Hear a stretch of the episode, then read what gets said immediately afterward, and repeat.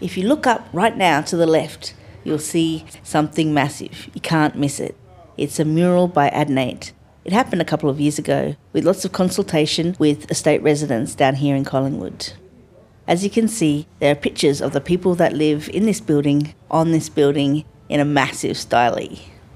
And here's Adolf, he's one of the residents of this building. Yes, my name's uh, Adolf Mora, and I came from West Papua. Uh, came as a refugee uh, early in 2006, and went through the whole uh, immigration process and came out from detention uh, from Christmas Island and came to live in Collingwood Estate uh, since then. I live in the building, and on the side of the building, it's beautiful, uh, massive mural.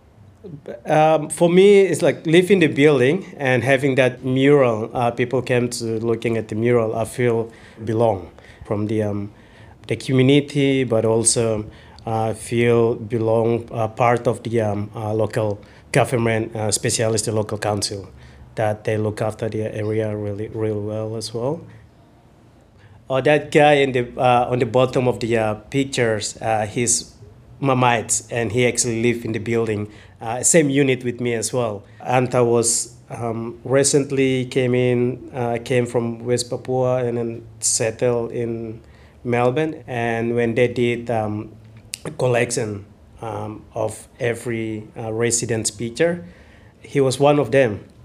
One of us also from Papua that you know it's brought more awareness out uh, to the public. He is represent one of us.